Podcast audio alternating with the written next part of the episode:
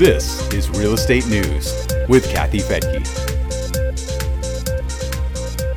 In this week's Real Estate News in Brief, the billionaires who support a wealth tax, bank stress test results, and escrow account refunds for California mortgage holders. I'm Kathy Fettke, and this is Real Estate News for Investors. And this is my voice after a great wedding for my nephew and new niece last weekend, coupled with my daughter's engagement party the next day. so let's begin with economic news from this past week. New home sales hit a five month low in May.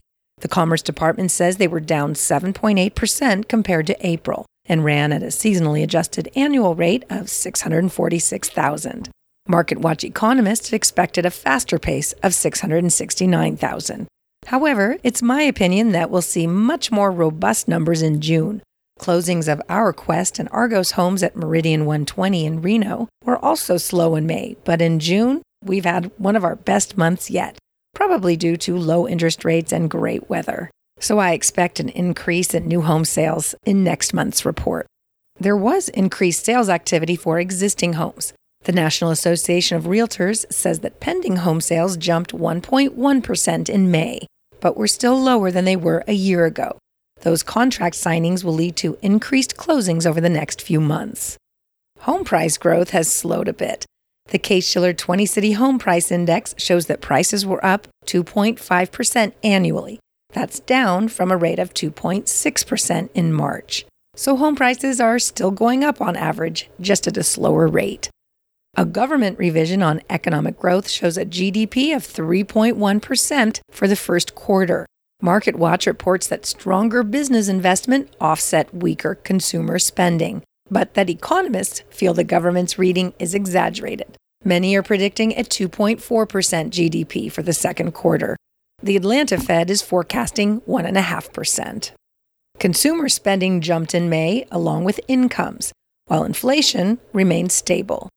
Spending was up 0.4%, incomes were up 0.5%, and inflation dropped a tenth of a percent to an annual rate of 1.5%.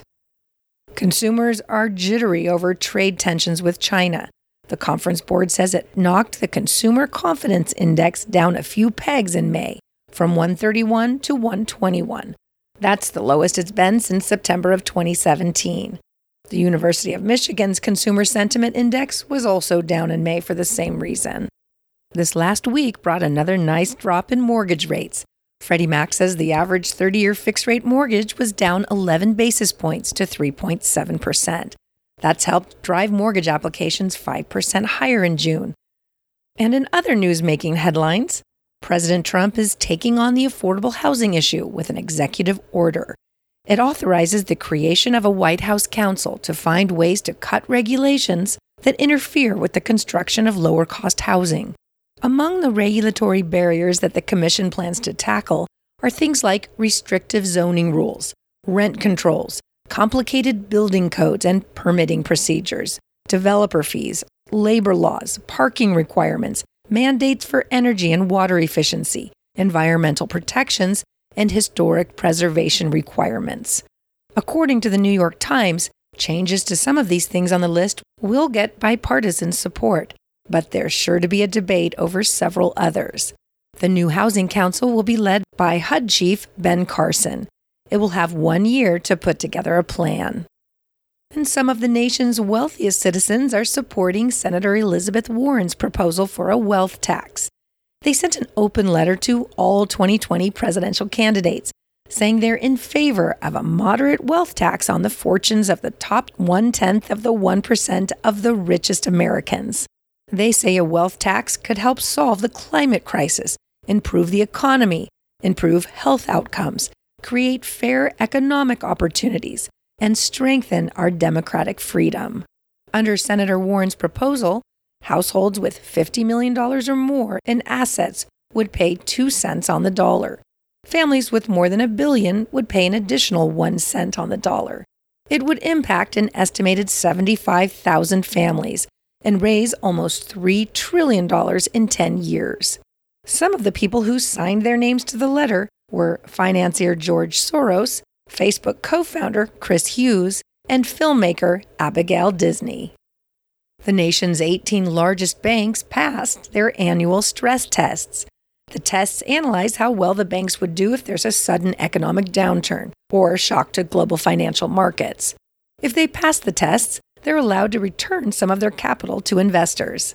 Credit Suisse showed some amount of weakness in how it was measuring potential losses, so the Fed reduced the amount of money it could pay to shareholders until it fixed this problem.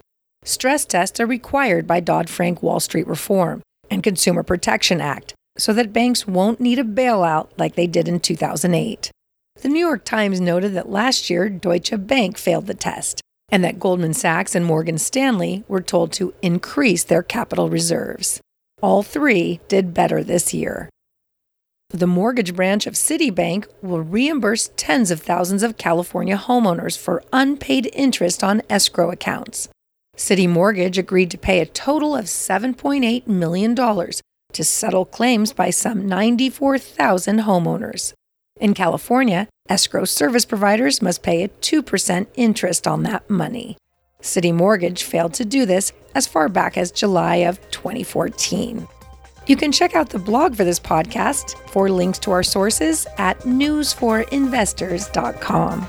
I'm Kathy Fettke, and thanks for putting up with my voice. And special thanks for joining me here on Real Estate News for Investors.